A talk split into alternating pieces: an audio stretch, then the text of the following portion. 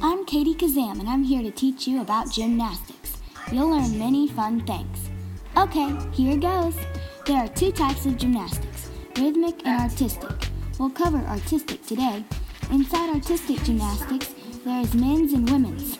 Women's consist of four events bars, vault, beam, and floor. Men do six events vault, floor, high bar, parallel bars, rings, and pommel horse. On vault, boys and girls do equivalent vaults.